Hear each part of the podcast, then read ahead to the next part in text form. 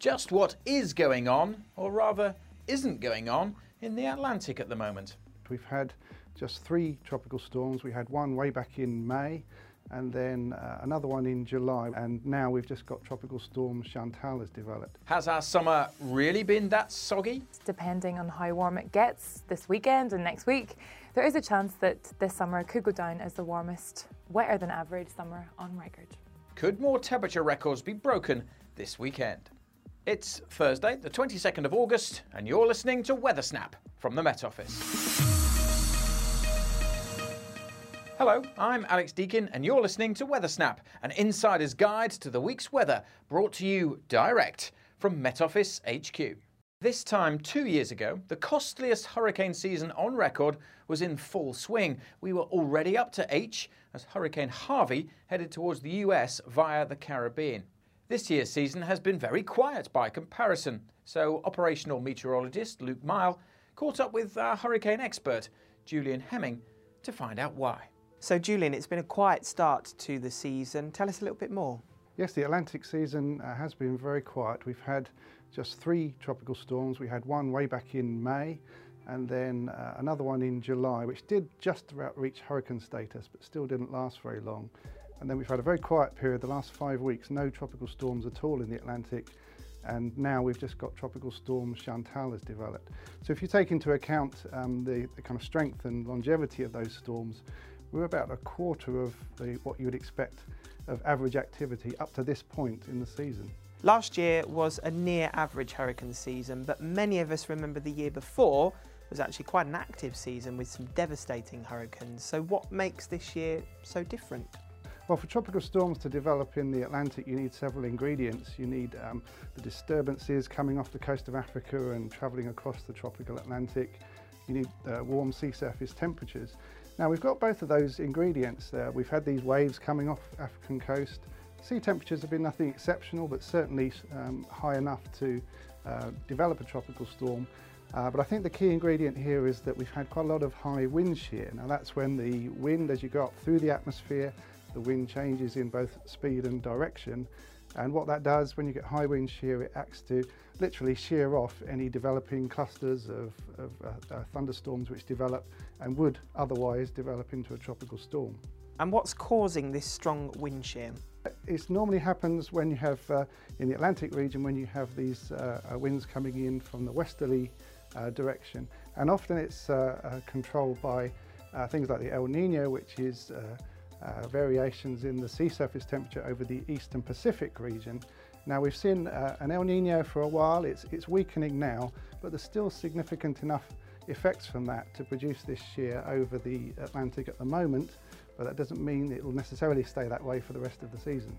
And do you think the rest of the season will be as quiet as it's been so far? Well, the predictions from um, numerical models for the rest of the season are suggesting that from this point onwards, we could still see near average activity for the rest of the season.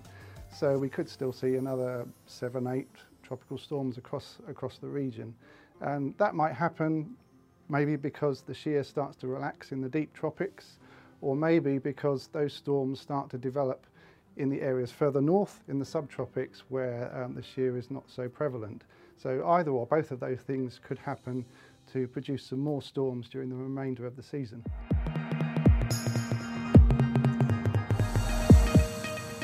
Close to home now, and the weather patterns are about to change over the UK with some warmth arriving this weekend.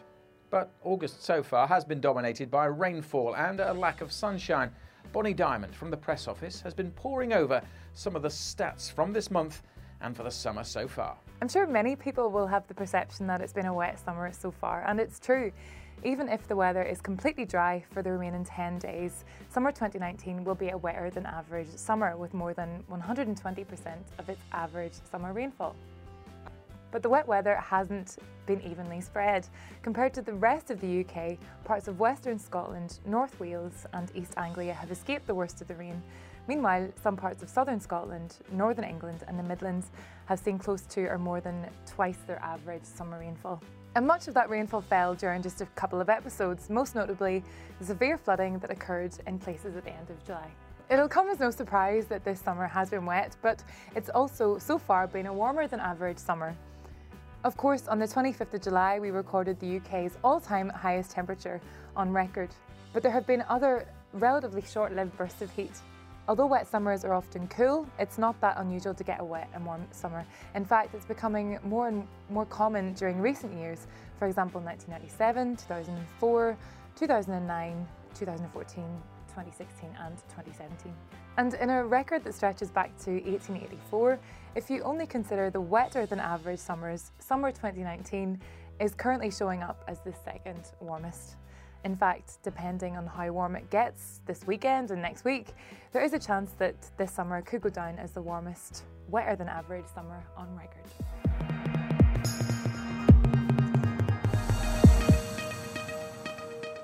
So that's a look back, but there's still over a week of summer left. And there's a big weekend. It's a bank holiday weekend for many, and the weather is warming up. I mentioned earlier, change in our weather patterns. For most of summer so far, the jet stream has been across or to the south of the UK, so we've been on the cool side, and the jet stream's been sending us low pressure systems that have been bringing cloud and rain. But the jet stream is heading back north, and we are seeing warmer air waft up this weekend from France and from Spain.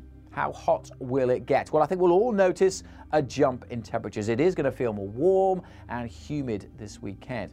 The real heat will mostly be focused across central and eastern parts of England. That's where we could get to 30 Celsius. Most likely on Saturday we'll be in the high 20s in this zone, whereas elsewhere we'll be in the low to mid 20s. So warmer than it has been almost everywhere. There could still be a few showers around, particularly in the far northwest, but most looking dry and bright. In fact, most places will be dry throughout the weekend.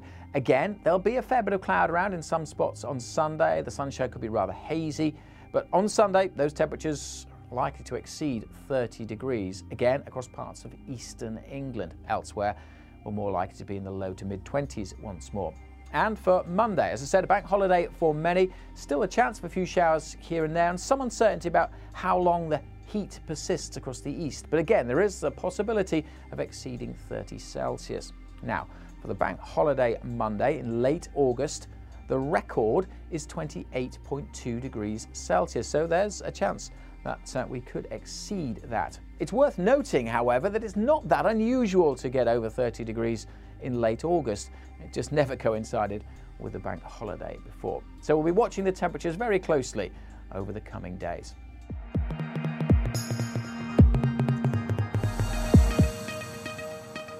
That's enough statistics from me, but now a few more from Martin Bowles, who has the extremes, the highs and lows for the past week. Here are the UK weather extremes for the week between Tuesday the 13th of August and Monday the 19th of August. The warmest place was Heathrow Airport, which reached 24.1 Celsius on Saturday. Katesbridge in Northern Ireland recorded the coldest temperature. It's dropped to a chilly 2.0 Celsius last Tuesday. The place with the most daily rainfall was Achnagart in northwest Scotland, where 34.6 millimetres of rain was recorded on Saturday. The brightest spot was Faversham in the southeast corner of the UK, where 12.6 hours of sunshine was measured on Tuesday. Thank you, Martin. That's it from Weather Snap. Join us next week when we take another dive into the week's weather headlines.